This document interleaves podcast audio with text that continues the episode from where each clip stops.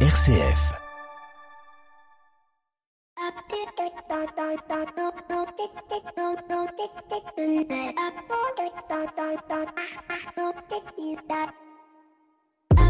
Bonjour à toutes et à tous. Alors que la loi sur l'immigration est au Sénat et fait couler beaucoup d'encre, à tel point d'ailleurs que nous allons nous-mêmes évoquer cette question dans le dossier de cette semaine. Une autre info a fait la une des médias cette semaine, l'attribution du prix Nobel de physique à deux immigrés français. Bon, je vous entends déjà me dire, ils ne sont pas immigrés, ils sont français, ils exercent leur activité professionnelle à l'étranger depuis longtemps.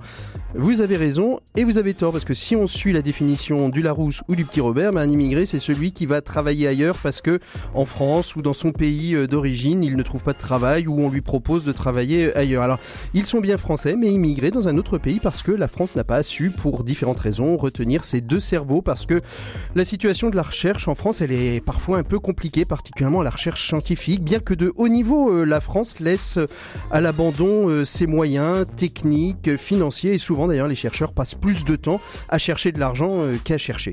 Alors, quand on se sent abandonné, ben, on, on bouge vers un endroit plus prometteur, mais est-ce que cela veut dire euh, en même temps que l'herbe est plus verte de l'autre côté Ça, ça reste à voir. Alors oui, ce ne sont pas des immigrés au sens de ce que nous pouvons entendre, en tout cas de ce que les a priori euh, nous, font entendre, car pour nous, un immigré euh, laisse tout derrière lui, arrive dans un état de grande précarité.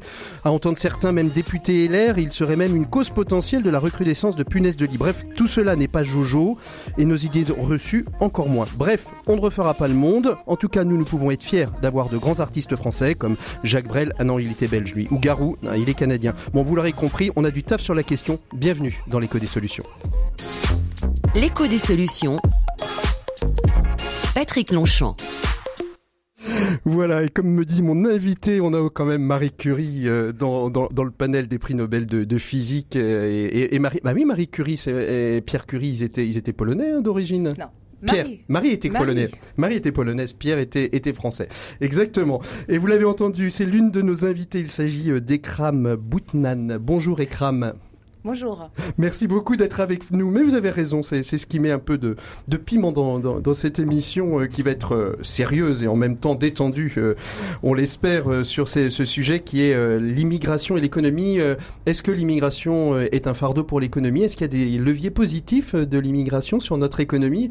On va voir tout ça et je pense qu'il y a beaucoup d'idées reçues que l'on a, qu'on va peut-être démonter les, les, unes après les autres. Ekram, donc vous, vous êtes docteur, docteur en sciences économiques vous intervenez à l'université de Clermont-Ferrand. Vous êtes maître de conférence. Vous êtes aussi euh, euh, associé euh, à la recherche à l'école d'économie de Paris et plein d'autres choses. On, on les dit pas toutes parce que sinon on pourrait presque y passer l'émission. J'en suis presque intimidé d'ailleurs.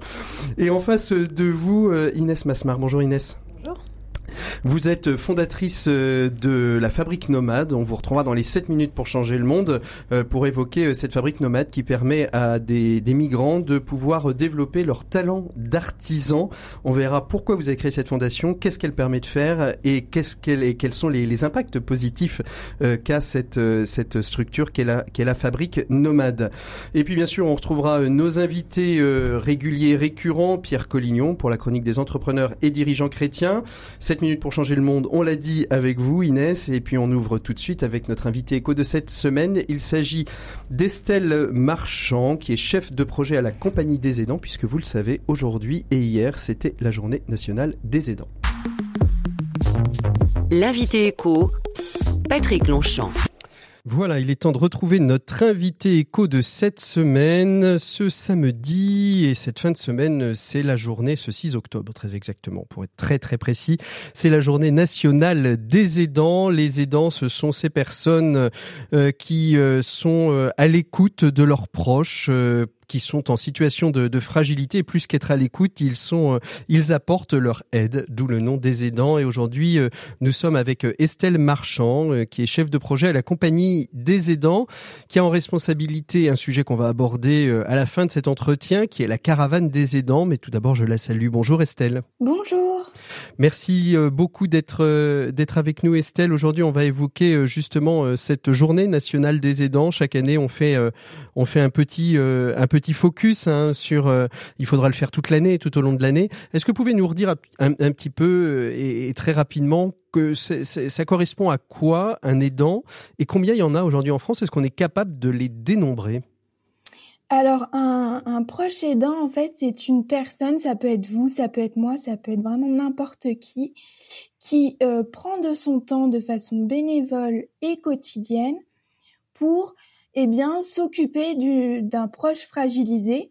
Donc, très concrètement, ça va être faire des démarches administratives, l'aider à faire les courses, emmener la personne à ses rendez-vous médicaux, euh, euh, le soutenir aussi moralement. C'est plein de petites choses en fait que l'on fait euh, pour accompagner un proche qui va être fragilisé alors par le grand âge, le handicap, les accidents de la vie, mais aussi la maladie. Je pense notamment aux maladies chroniques comme le cancer, le diabète, etc. Mmh. Euh, donc voilà, on peut tous l'être euh, à un moment donné dans notre vie. Et, et, et, est-ce que très souvent on l'est sans savoir qu'on l'est? Parce que euh, en fait, il y a une forme chez chez, chez nous, euh, les êtres humains, chez les animaux aussi certainement, euh, mais euh, il y a une forme naturelle d'empathie à aller aider son prochain, à aller aider sa mère, à aider son frère, sa mère qui vieillit, on va lui faire des courses et, finalement petit à petit on met le pas dans cette notion d'aidance sans vraiment s'en apercevoir, un peu comme Monsieur Jourdain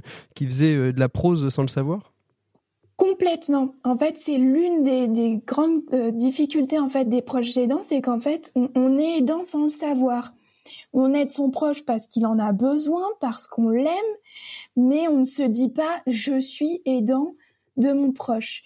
Et je tiens à préciser aussi, la grande majorité des aidants et des aidantes sont un membre de la famille. Ça peut être un conjoint, un frère, un enfant, euh, un oncle, mais il y a aussi des proches aidants qui peuvent ne pas avoir de lien euh, de famille, comme des amis, des collègues, des voisins. Donc on peut tous être aidants à un moment donné. Et vous me demandiez euh, tout à l'heure que combien il y aurait d'aidants en France. Ben on n'a pas de chiffre exact parce que on vient de le souligner. L'une des problématiques, c'est que les gens ne s'identifient pas aidants, mais on estime en France à environ 11 millions d'aidants. Mmh. Euh, au niveau national. Au niveau national. Comment, comment aujourd'hui euh, c'est perçu, euh, parce qu'on est dans une émission économique, comment c'est perçu aujourd'hui par le monde, le monde de l'entreprise Est-ce que aujourd'hui les pouvoirs publics, la fonction publique, les entreprises privées reconnaissent cette notion d'aidance et à partir du moment où on se reconnaît aidant, de pouvoir peut-être aller voir son RH, son supérieur hiérarchique pour essayer de, de lui expliquer dans quelle situation on est? Est-ce qu'il y a des textes aujourd'hui qui viennent accompagner, euh, libérer du temps euh, pour, euh, pour ces personnes qui, très souvent, sont aussi, ont aussi une activité professionnelle alors complètement, hein, on, on, estime à environ un aidant sur deux qui est actif. Donc d'où la complexité en fait de concilier sa vie professionnelle, sa vie personnelle et son rôle d'aidant. Donc ça fait des années et des années que les associations comme la nôtre luttent pour justement permettre que euh, eh ben, les aidants, mais notamment les salariés aidants, puissent avoir davantage de soutien euh, dans leur quotidien. Euh, il existe un congé de proche aidant. Donc en fait, en 2019, vous avez le gouvernement qui a mis en place un plan qui s'appelle Agir pour les aidants et qui comporte 17 mesures pour soutenir les aidants dont euh, le développement en fait du congé de proche aidant, c'est-à-dire qu'en tant que euh, salarié aidant, on peut aller voir son RH pour avoir des journées de congé afin de s'absenter de son travail pour pouvoir s'occuper de son proche. Euh, ça fait déjà un petit moment que ce congé existe, mais depuis maintenant au moins deux ans, eh bien, il est rémunéré. Euh, et ça, c'est un avantage qui n'est pas négligeable parce qu'avant, malheureusement, les aidants ne pouvaient pas le prendre puisque c'est compliqué de s'absenter et de ne pas économiquement être soutenu. Donc maintenant, il est rémunéré et il faut pas hésiter à aller voir du coup mhm. les CRH pour euh, pour l'obtenir. Pour l'obtenir. Mais aujourd'hui, aujourd'hui, euh, quand on est aidant, vous voyez, de temps en temps, on a quand, quand, quand, quand on a des, je vais refaire ma phrase, vous voyez, chacun son tour.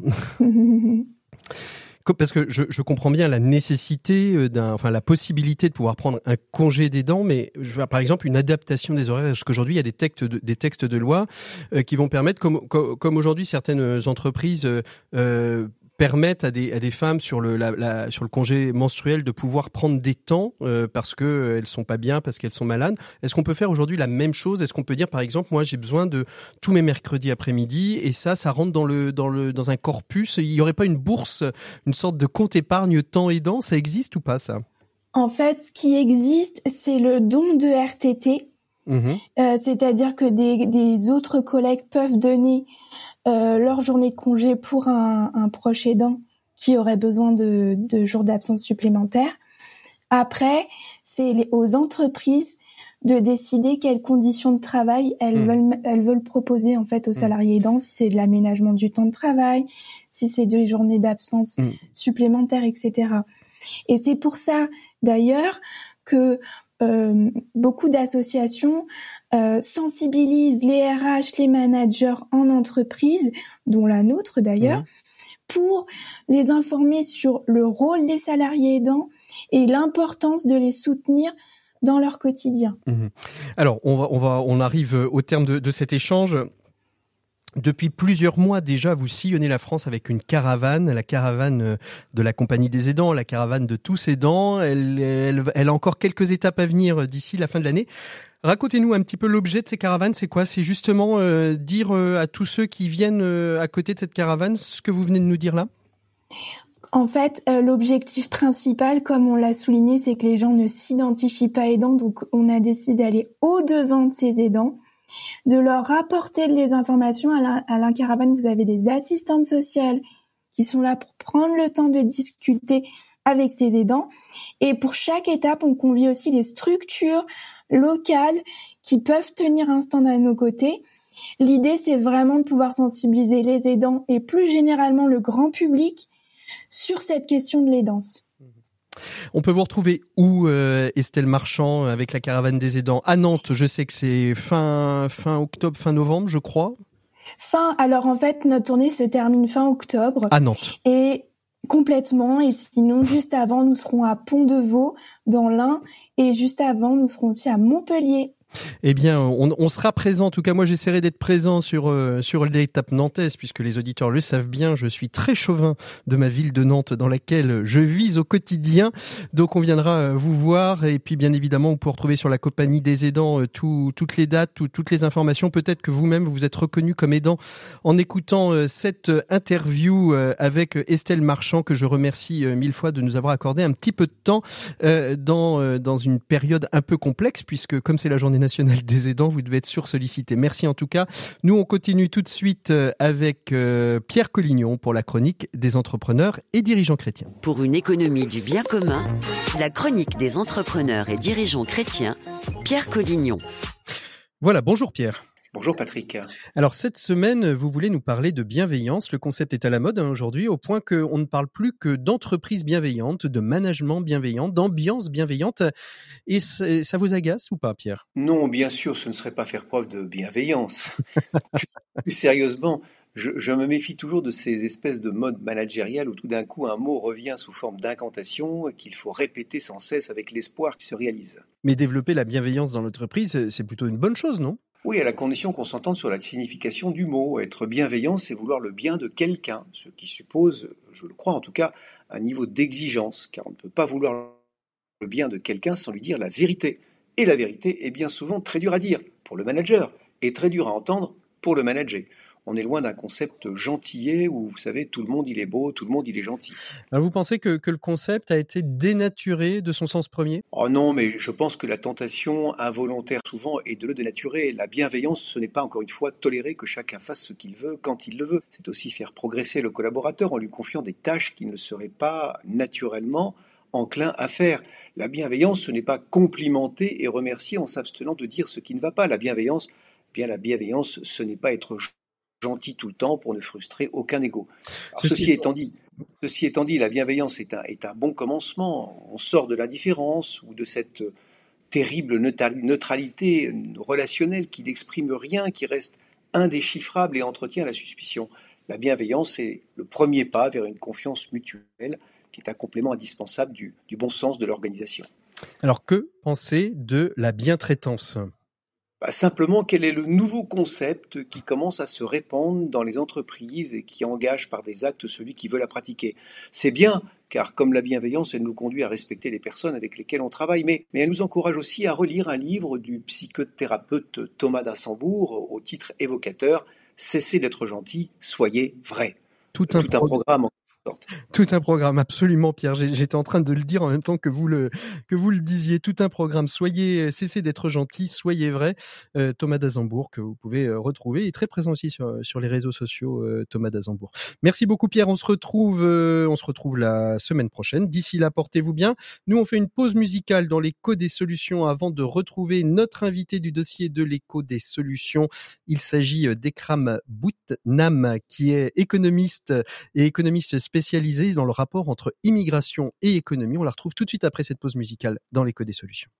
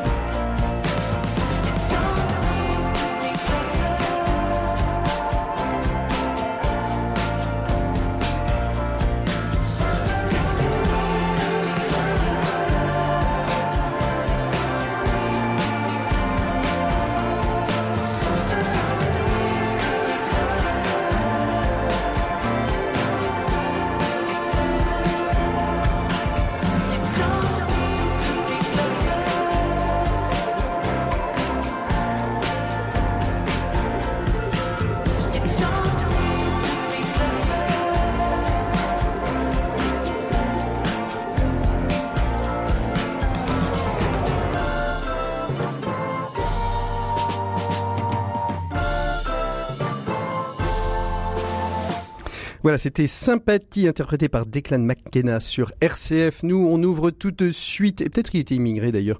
Nous, on ouvre tout de suite, euh, nous ouvre tout de suite notre dossier de l'écho des solutions. On parle d'immigration et d'économie avec notre invité Ekran Boutnan. L'écho des solutions, RCF.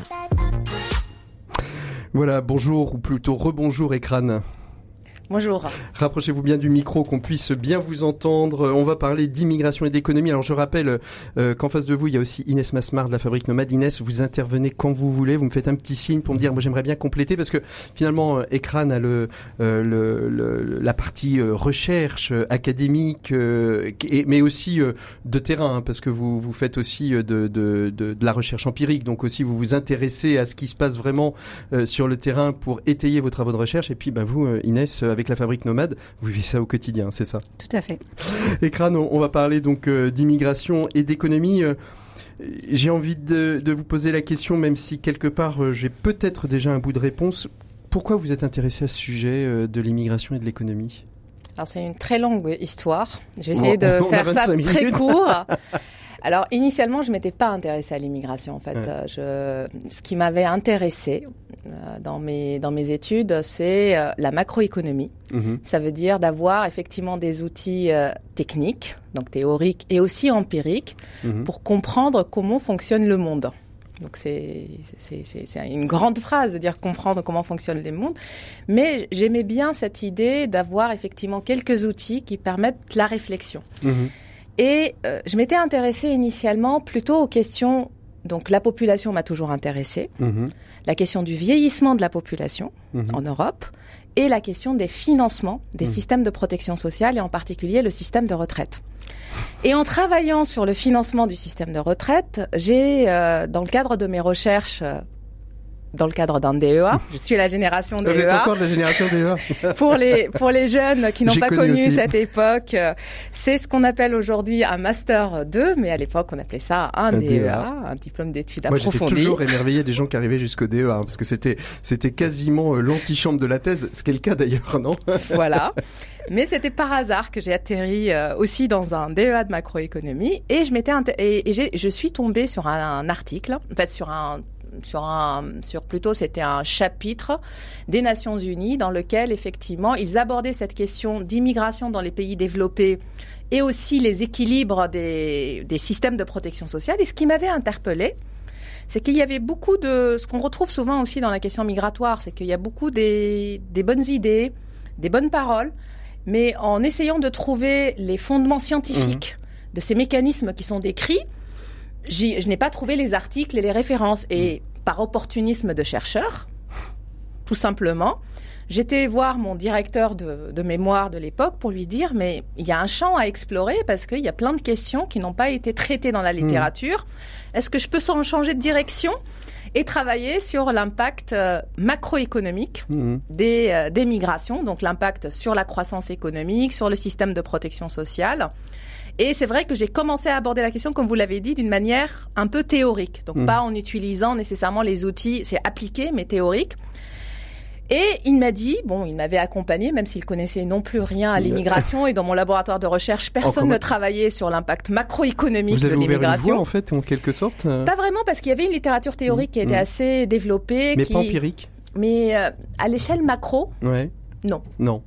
Et donc, effectivement, c'est cette. Euh, on a euh, aujourd'hui, ça, ça, ça, ça, paraît une évidence mhm. d'avoir une approche euh, globale de la question migratoire. Ça paraît une évidence parce qu'il y a 2015 qui est passé par là. Mhm. Et, cette question d'immigration à l'échelle européenne, euh, sur les systèmes de protection sociale, sur, sur la question de la croissance, est revenue vraiment fondamentalement dans le débat, mmh. et notamment dans le débat scientifique. Mmh. Alors que initialement, on s'intéressait beaucoup à l'impact de l'immigration dans les pays d'origine, on s'intéressait beaucoup aux questions du marché du travail, donc les questions toujours de sur l'impact sur les salaires, sur le mmh. Mais euh, il y avait aussi quand même euh, une littérature qui s'intéressait un petit peu aux questions de finances publiques, mais vraiment l'impact sur la croissance économique. Je faisais mmh. partie effectivement des personnes qui qui ont vraiment beaucoup creusé ce champ, pour le dire euh, comme ça. Alors, euh, je le sous-entendais dans mon euh, dans, mon édito quand on parle d'immigration, on a un certain nombre d'idées reçues. Ce sont ce sont des pauvres qui viennent manger le pain des Français. Je pense à Fernand Reynaud, ça c'est pour la génération de mes grands-parents. Vous savez, hein, cet étranger, on veut pas d'étrangers, on veut pas d'étrangers, l'étranger s'en va, puis il y a plus de pain parce que c'était le boulanger. cette question d'économique, on a on a beaucoup d'idées reçues sur l'impact négatif de cette économique. Dans quoi s'enracine cette peur euh, que qu'on a? Et on entend tous les politiques, je vais pas dire d'extrême droite, mais enfin tous les politiques euh, qui sont contre euh, des politiques d'immigration utiliser quasiment les mêmes arguments. Et ce qui est un peu paradoxal, c'est que c'est des arguments qu'on retrouve effectivement euh, dans l'histoire de l'immigration en France. Ce n'est pas récent, c'est que ils sont très présents aujourd'hui, mais euh, si vous regardez les travaux des historiens, euh, des socio-historiens de l'immigration, on retrouve ces discours-là, en fait, ce lien toujours négatif entre l'immigration et l'économie, qui apparaît dans généralement dans un dans une instrumentalisation mmh. politique. Mmh. Euh, moi, j'explique cette idée reçue de deux manières. L'économie est compliquée. Je pense que ça n'échappe à tout le monde, à personne, que c'est c'est des questions quand même qui sont assez complexes et donc c'est ça, ça, ne va pas de soi de comprendre les mécanismes économiques. Et l'immigration est aussi un sujet mmh. assez complexe mmh. lorsqu'on le prend dans son ensemble. La, la, le premier, le, le, la première raison on va dire peut-être objective euh, de cette de cette idée reçue que l'immigration est une charge pour l'économie, c'est que euh, dans l'imaginaire collectif, l'économie, c'est une sorte de gâteau à taille fixe. Mhm. Et donc, lorsque vous avez une personne qui arrive dans cette économie, surtout si elle vient d'un pays plus pauvre, donc a priori, elle va être dotée d'un capital moyen plus faible, le fait qu'elle arrive dans ce pays, puisque tout est figé dans l'économie, vous avez une bouche supplémentaire à nourrir et donc vous considérez que vous allez partager avec.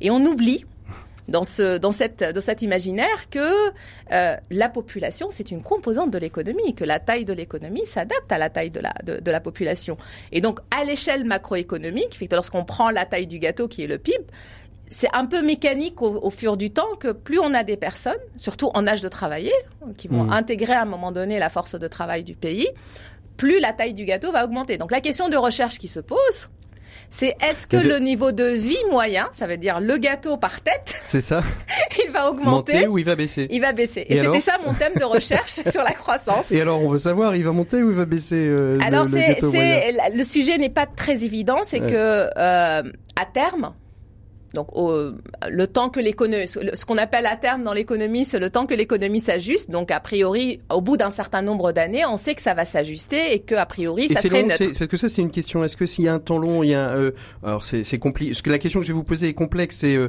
euh, un, un migrant arrive, combien de temps il lui faut pour être assimilé par l'économie? C'est-à-dire que entre les aides qu'il va percevoir, parce que bah, justement, il arrive forcément, pas forcément, pas toujours, mais dans un état de, de, de pour beaucoup, en tout cas ceux qui sont sur le devant de la scène médiatique, dans un état de précarité, etc. Combien de temps il faut pour pouvoir l'absorber dans l'économie? Alors, euh, la, spécificité de ma recherche, puisque je regarde les données plutôt agrégées, ouais. Donc je peux pas vous dire pour chaque personne quel est le temps d'intégration. Ça, c'est des sujets d'enquête et probablement Inès qui est en contact direct avec des personnes a plus d'expérience euh, du sujet. Par contre, nous, ce qu'on a regardé, donc là, si on prend la, il faut, il faut, faire attention parce que l'immigration, c'est à la fois la mobilité internationale, en fait, la mobilité des ressortissants européens qui ne sont pas soumis à l'obligation d'avoir un titre de séjour. C'est aussi donc la mobilité, donc l'immigration des ressortissants des pays tiers qui sont soumis à l'obligation d'avoir un titre de séjour, mais c'est l'immigration familiale, c'est l'immigration, c'est les étudiants internationaux, c'est l'immigration de travail. C'est ça en fait, parce que quand, on, quand on, les fameux euh, migrants de la scène médiatique de Lampedusa dont on, on parle dans les, c'est qu'une toute petite portion euh, de, du pourcentage des des migrations, euh, par exemple, dans un pays comme la France? Alors la difficulté avec les personnes qui arrivent d'une manière irrégulière dans l'espace européen, c'est qu'on ne sait pas combien vont arriver d'une manière irrégulière en France. Et malheureusement, lorsque c'est une, en fait, les personnes arrivent d'une manière irrégulière, ça veut dire qu'ils échappent à l'outil statistique qui nous permet de les quantifier avec précision. Donc le seul, la seule proxy qu'on a de l'immigration irrégulière qui est plutôt la borne inférieure de l'immigration irrégulière, c'est le c'est la population des personnes hmm. qui ont qui sont euh, qui sont bénéficiaires de l'aide médicale d'État. Et ça, c'est on sait très bien que tout le monde ne la demande pas mais euh, mais on a une idée, on va dire, sur la population en situation irrégulière. Mm. Et là, on est autour de 400 000. Euh, à mettre en perspective avec les euh, les euh, les les 7 millions d'étrangers les 7 pardon de la population de la population résidente en France des étrangers qui sont installés et donc des étrangers notamment installés d'une manière mm. régulière. Alors si je prends la catégorie effectivement, donc l'immigration humanitaire, donc hmm. les personnes qui ont obtenu un titre de séjour au titre de la d'une euh, au, titre effectivement de la protection internationale, ces personnes-là aujourd'hui sont minoritaires dans les flux en fait. Ils sont, mm. c'est 13% des, des, des, des, flux d'entrée effectivement en France, donc ils sont assez minoritaires. Si je prends les demandeurs d'asile, et là je réponds à votre question, on a étudié l'impact des, des demandeurs d'asile et ce qu'on a constaté effectivement que les demandeurs d'asile, comparés aux émigrés qui, a, qui sont en situation régulière, ils ont besoin d'un temps plus long. Mm-hmm d'intégration. Et nous, ce qu'on voit, c'est qu'effectivement, ce temps long, c'est-à-dire que les sept premières années, mhm. on n'a pas un effet négatif sur l'économie, on a plutôt un effet neutre. Neutre. et que euh, c'est le temps effectivement de s'intégrer économiquement qui prend un petit peu de temps, qui prend autour de 7 ans, 5 ans. En fait, à partir de 5 ans, on commence à, à percevoir quelques effets positifs. Et là, effectivement, ce temps d'intégration, c'est les 10 premières années. Comment vous réagissez, Inès enfin, du coup, j'ai plutôt une question. Euh, la, la question des demandeurs d'asile, euh, ils n'ont pas les mêmes accès aux droits, puisqu'ils sont en attente euh, mmh. de qu'on statue sur leur euh, situation. Et ce temps d'attente, il est quand même assez long. Entre le moment où ils déposent leur demande d'asile et le moment où ils obtiennent une réponse positive ou négative, il peut se passer euh, deux, trois ans. Et puis certaines personnes vont faire des appels. Donc ça va encore durer un an ou deux ans. Ils sont déjà quatre ans sur le territoire. Nous, les personnes qu'on accueille à la fabrique nomade ont été demandeurs d'asile. Et quand ils arrivent, comme nous, on n'intègre que des personnes qui sont régularisées, que ce soit pour le titre, pour la protection internationale, donc pour le statut de réfugié ou euh, pour d'autres raisons, euh, ils sont déjà en France déjà depuis 4-5 ans. Mmh. Donc, je ne sais pas si ça c'est pris en compte dans, dans, le calcul, mais je ne pense pas que ce soit le fait qu'ils soient demandeurs d'asile qui prennent plus de temps, mais si ce n'est le parcours euh, administratif, administratif, qui, qui rend, puisqu'ils n'ont pas d'accès à la mmh. formation, ils n'ont pas à peine peut-être quelques cours de français, ils ne peuvent pas travailler, donc tout ça recule mmh. effectivement euh, leur entrée, leur sur entrée le, dans réelle dans la société et puis ils sont quand même parqués dans les centres d'hébergement, ce qui empêche aussi ce lien avec la société, même si évidemment il y a des associations mmh. qui œuvrent, mais ils sont quand même mmh. entre demandeurs d'asile, dans des centres d'accueil pour demandeurs d'asile, euh, des familles, parfois des hommes isolés, des femmes isolées. Enfin, c'est quand même des situations qui ne permettent pas des, des, des bonnes conditions euh, et, et, et et par ailleurs, pour contraster, on a eu une situation il n'y a pas très longtemps avec euh, l'accueil des, des réfugiés ukrainiens dans cette situation-là, où là, il y a eu un peu une situation d'exception, puisque là, on a autorisé directement, dès leur entrée, on a accueilli les personnes dans les gares, avec le, directement, avec le papier. Euh... Avec le papier. Donc, en fait, on a eu un, un écart extrêmement important, c'est-à-dire que nous, des personnes en général mettent 4 ans à hmm. arriver à la fabrique nomade. Là, les personnes étaient à peine arrivées. elles sont arrivées sur le sol français. Elles étaient déjà à la fabrique nomade. Et ça, ça change tout. Radicalement. C'est-à-dire que on, on, comment dire, les personnes euh, ont moins de trauma. Mm-hmm. Elles sont moins dans l'inquiétude. Mm. Elles sont prises en charge tout de suite. Mm. L'intégration. Elle contribue à l'économie, euh, à l'économie globale tout de suite? Bah oui. C'est-à-dire que tout de suite, il y, y, a une forme de sécurité qui est mise en place. C'est pas ce que vivent les, par mmh. les, les, personnes qui sont dans un parcours de, de, de demande d'asile. Même si on essaye de les accélérer, il faut imaginer, et on a accueilli des personnes demandeurs d'asile dans les tout premiers euh, programmes, elles sont dans une inquiétude permanente. Mmh. Mmh. Qu'est-ce que c'est que Qu'est-ce que ça va être demain pour moi? À quel moment je vais avoir la réponse? Qu'est-ce qu'on va me dire? Elles sont dans une inquiétude et ça, c'est euh, ça conditionne évidemment sa capacité, la capacité à la personne de pouvoir se projeter dans la société, de pouvoir construire un avenir, de pouvoir euh, faire sa place. Donc j'imagine que ce temps long, il est lié évidemment à ça. Alors justement, euh, ce, que, ce que vous dites euh, sur l'accueil des, des migrants ukrainiens me fait rebondir sur un une des propositions de la loi immigration qui est, euh, qui est au Sénat en ce moment sur justement cette régularisation euh, des sans-papiers euh, dans le cas d'acceptation de métiers en tension, ce, ce, rapport. Finalement, alors est-ce que est-ce qu'il faut voir ça de la même manière que cet accueil des Ukrainiens, c'est-à-dire permettre ah, Non, c'est différent. non, c'est très différent parce que je pense qu'il y, y, y, a deux sujets oui. et, et à mon sens, il faut pas les mélanger. C'est que l'accueil des personnes qui fuient les persécutions, qui sont qui ont subi des conflits c'est euh, est déterminé par d'autres motivations que la, la politique d'immigration, notamment l'immigration de travail liée à nos besoins économiques. Cela ne veut pas dire que les, euh, les personnes qui vont être déplacées par ces conflits-là ne sont pas par, les, par la suite des acteurs majeurs de notre société. Ils vont contribuer à l'économie mmh. comme, comme, comme, comme, tout et chacun. Oui. Mais il faut faire très attention en matière de, de droit et de politique, de ne pas avoir une motivation euh, pour motiver l'accueil des demandeurs d'asile avec la question économique. C'est ça mmh. mon point. Rapidement, je suis tout à fait d'accord effectivement avec, avec, le constat, c'est que nous ce qu'on regarde sur les calculs, on a pris 30 ans de données et on, on regarde les personnes au moment où la demande, la première demande d'asile est enregistrée à l'OFPRA. Donc on prend les flux agrégés mmh. et effectivement ça reflète un petit peu cette réalité là dans le sens où le parcours migratoire d'une personne qui arrive en France dans le cadre familial mmh. ou dans le cadre du travail ou donc en tant qu'étudiant international. Il a fait les démarches, il arrive, il est tout de suite accueilli par une communauté et il est rapidement intégré dans la société et dans l'économie.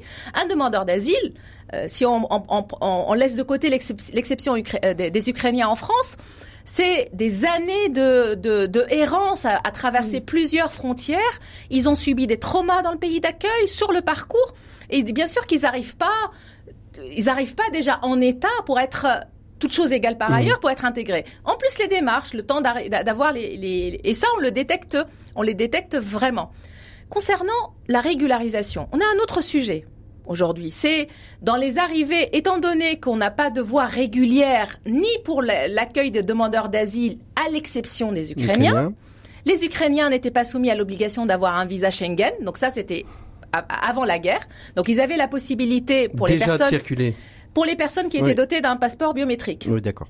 Donc il faut quand même euh, se mettre euh, dans un dans un contexte de l'économie ukrainienne et voir quelles sont les personnes avant la guerre qui étaient dotées et en capacité, non, mais qui avaient, déjà, demandé et obtenu un passeport biométrique.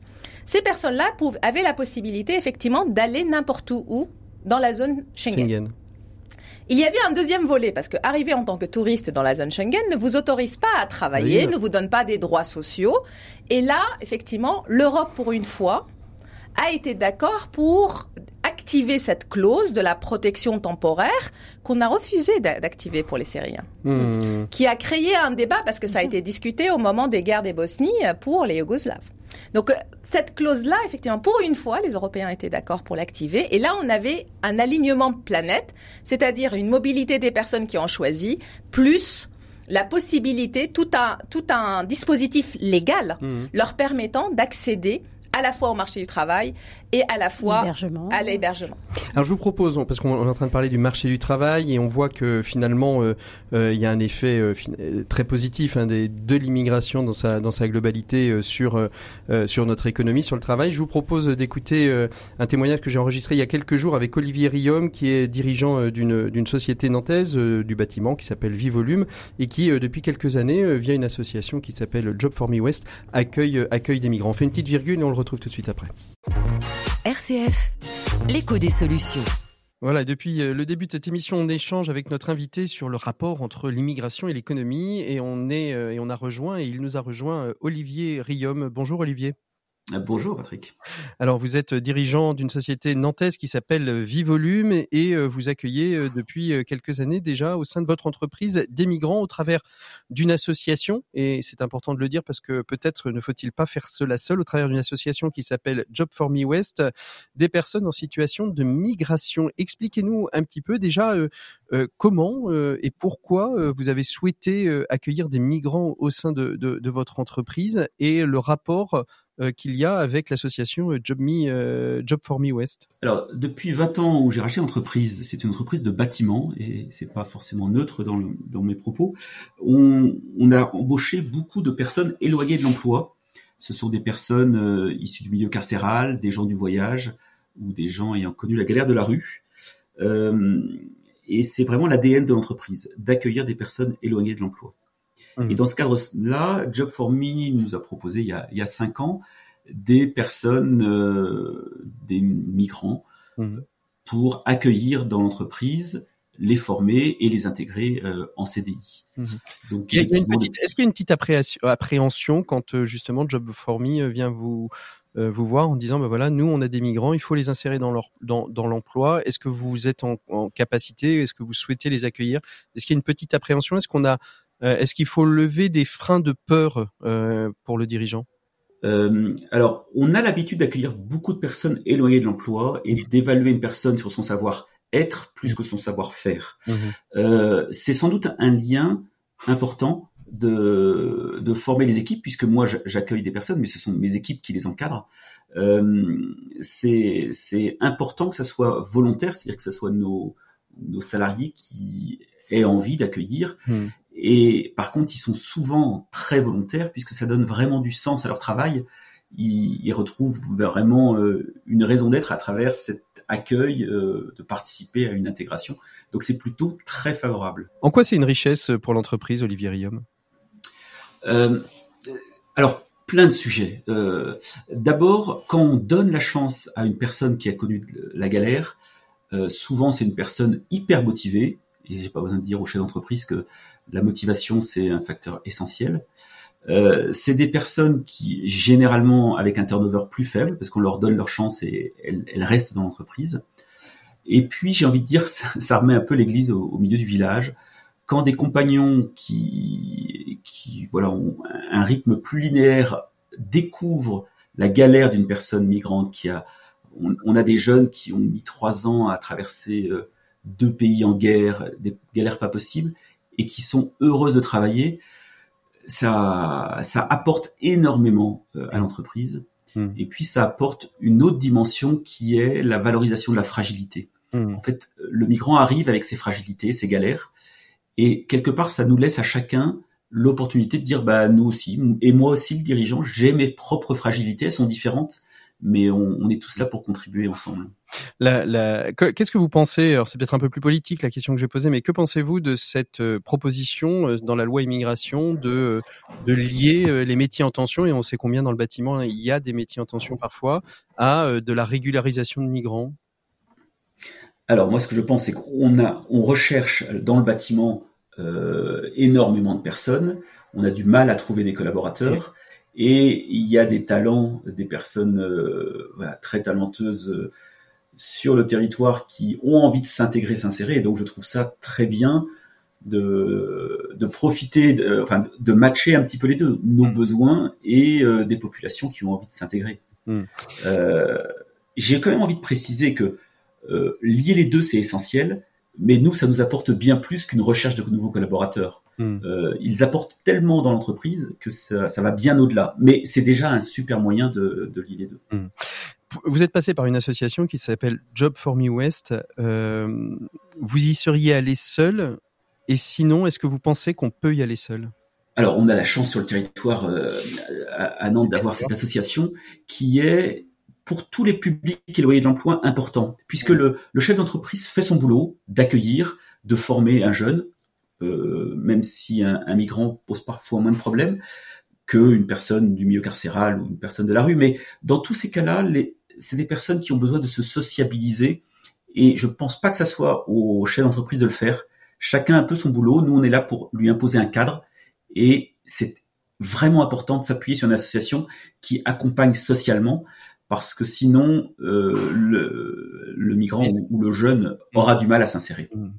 C'est quoi un petit peu le, le parcours du migrant une fois qu'il est rentré chez Vivolume? Il y reste, il repart pour d'autres aventures? Alors nous, on fait ça pour qu'il reste et voilà, c'est la finalité, c'est de l'embaucher en CDI, mais c'est pas. Alors pardon, on souhaite qu'il reste parce qu'on a de la place. Mmh. La finalité, c'est bien d'accueillir une personne qui est éloignée de l'emploi. Mmh. Euh, et de temps en temps, on a des, des personnes qu'on a formées un an et qui font le choix de, de quitter l'entreprise pour s'installer à leur compte.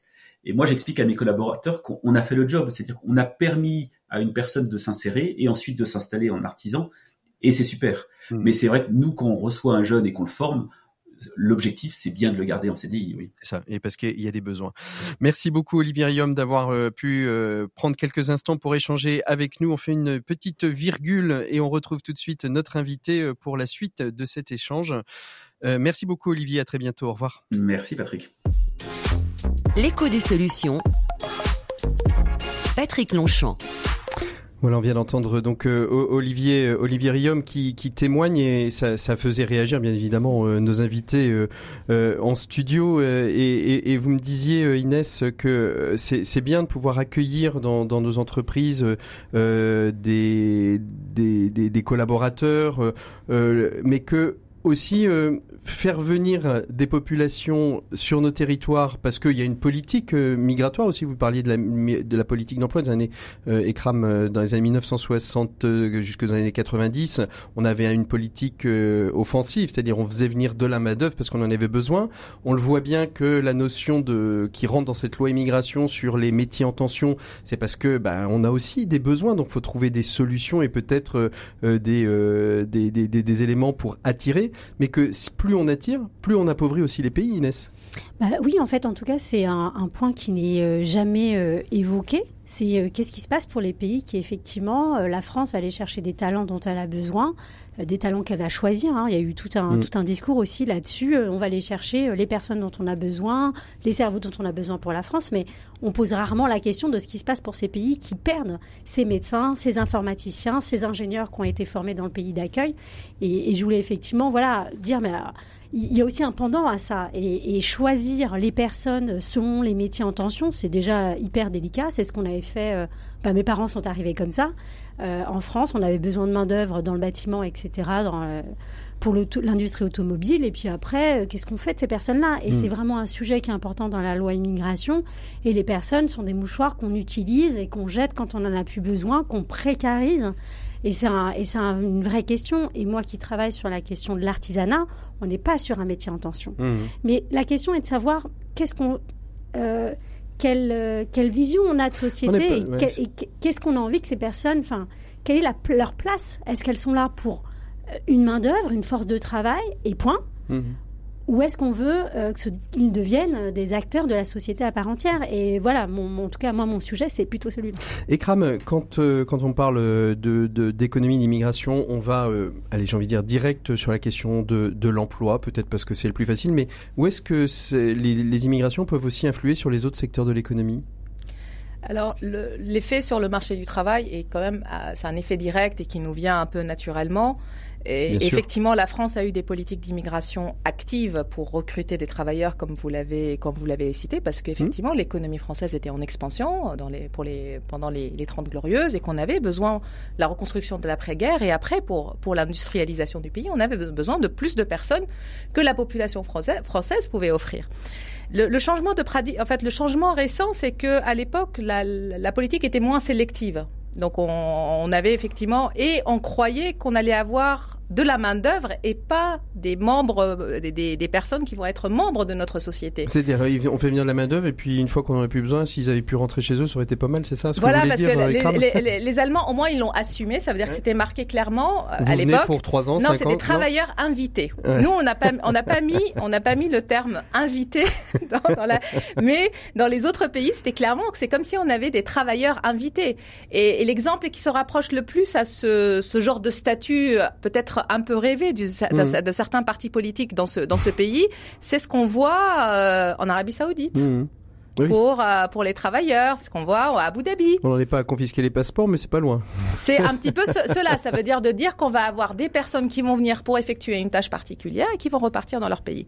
C'est plus du tout la conception. On est dans une économie qui se développe et aujourd'hui, effectivement, on a ouvert de l'émigration de travail pour les qualifiés pour les compétences et talents, ce qu'on appelle les compétences et talents, mais on est resté assez fermé sur les travailleurs qui ont des compétences aussi, mais des compétences plus techniques, qui n'ont pas un haut niveau d'éducation et qui sont euh, et qui sont essentielles à nos économies dans le secteur de bâtiment, dans tous ces secteurs, euh, puisque là le, le de l'agroalimentaire, dans l'agroalimentaire, et c'est et, et c'est là effectivement la question de la régularisation des personnes dans les hmm. secteurs en tension on va pas régulariser des médecins. Les médecins ne sont pas en situation irrégulière. Il faut quand même remettre les choses à leur échelle. Mais il n'empêche, il n'empêche que un médecin formé dans un pays étranger qui arrive en France, enfin moi j'en ai j'ai eu des témoignages, c'est compliqué pour lui d'arriver sur le marché du travail de la médecine. C'est presque, il doit presque refaire intégralement le parcours de médecine. Et là, on vient sur un sujet qui est la reconnaissance des diplômes et la et surtout sur des métiers réglementés. Hmm.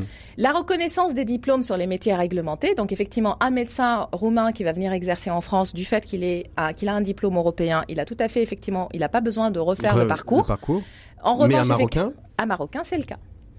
Et, et, c'est un Voire peu bizarre. même repasser le concours. Moi, j'ai entendu, il doit repasser le concours, faire la première année, deuxième année, puis faire euh, euh, son internat. Enfin, c'est.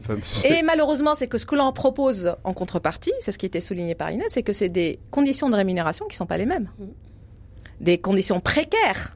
C'est-à-dire que c'est un contrat. Et effectivement, c'est cette question-là de reconnaissance de, de diplôme pour que les personnes soient mieux intégrées, surtout dans ces métiers-là qualifiés. La question se pose pour les médecins, ça se pose aussi pour pour d'autres secteurs de l'économie hautement à, haute valeur ajoutée. Et c'est des questions qui, qui ne sont pas des questions d'intégration, qui a un autre sujet qui concerne les populations un petit peu plus mmh. éloignées du marché du travail, qui était dans le reportage. Mmh. Pour répondre rapidement à votre question, c'est que ce, ce, cet effet sur le marché du travail, se conjugue avec d'autres effets parce que c'est des personnes qui sont installées dans le pays, qui vont consommer, qui vont épargner, qui vont avoir tous les comportements économiques des, autres acteurs, et donc leur présence via le marché du travail, mais pas, pas seulement, va influencer la croissance économique dans son ensemble, et et par conséquence aussi la question des finances publiques, parce qu'on on parle beaucoup de dépenses euh, d'allocations familiales qu'on verse aux mmh. émigrés, mais on oublie que chaque travailleur émigré, comme c'est ça, paye des impôts, non mais des cotisations sociales, des cotisations sociales, paye la TVA à chaque, en fait, sur sa consommation, et ils font partie des catégories. Certes, ils font partie des catégories sociales dans leur majorité qui n'est pas très bien payée mais on oublie que pour cette catégorie-là de la population, lorsqu'on regarde bien les statistiques, c'est les contributeurs les plus importants à la TVA, aux recettes de la TVA, eh eh comparativement à leurs revenus, comparé à d'autres catégories sociales. Et donc, il y a la volée dépenses, il y a les volets recettes, et c'est vrai que tout ça, on l'étudie en fait en économie de l'immigration, comme vous l'avez souligné. Et vraiment, le point, c'est que le, le, que, que l'immigration soit un fardeau économique, mmh. qu'on considère la question de la croissance, qu'on considère la question du marché du travail, qu'on considère la, la question des finances publiques, ce n'est pas le sujet pour les économistes.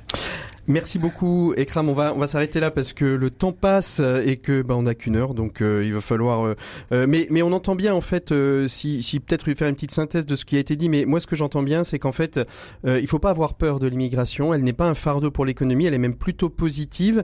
Et ce que disait Inès, c'est peut-être que la, la, seule chose sur laquelle il faudrait qu'on travaille, c'est peut-être aller un petit peu plus vite pour que ces populations migrantes, qu'elles soient régulières, demandeuses d'asile ou irrégulières, puissent arriver finalement assez rapidement euh, dans l'économie réelle, dans l'économie de marché, dans l'économie, euh, euh, dans, le travail, parce que de fait, elles consomment, elles paieront des cotisations et donc bénéficieront à l'économie et on pourrait en parler pendant des heures, mais euh, on, on, a vu euh, dès le début de cette émission, euh, en faisant référence à Marie Curie, qu'il y a de grandes richesses aussi intellectuelles et économiques qui sont arrivées sur notre territoire. Donc, faut pas avoir peur de, de, cette immigration. Elle est plutôt bénéfique à l'économie. J'ai bien résumé ce qu'on a échangé. Et donc, il y a un sujet d'intégration. Donc, c'est vrai que le, le, le, le, point qui est, qui est, qui est donc, marquant. Faudrait faire une loi intégration et pas une loi immigration. Non, c'est que l'immigration, elle a un impact positif sur l'économie, mais il pourrait être encore plus positif on pourrait plus profiter de cette immigration si on faisait un effort d'intégration. Eh ben justement, on va voir cet effort d'intégration avec vous, euh, Inès Masmar. On fait une petite virgule euh, pour, euh, juste avant de vous retrouver dans nos 7 minutes pour changer le monde.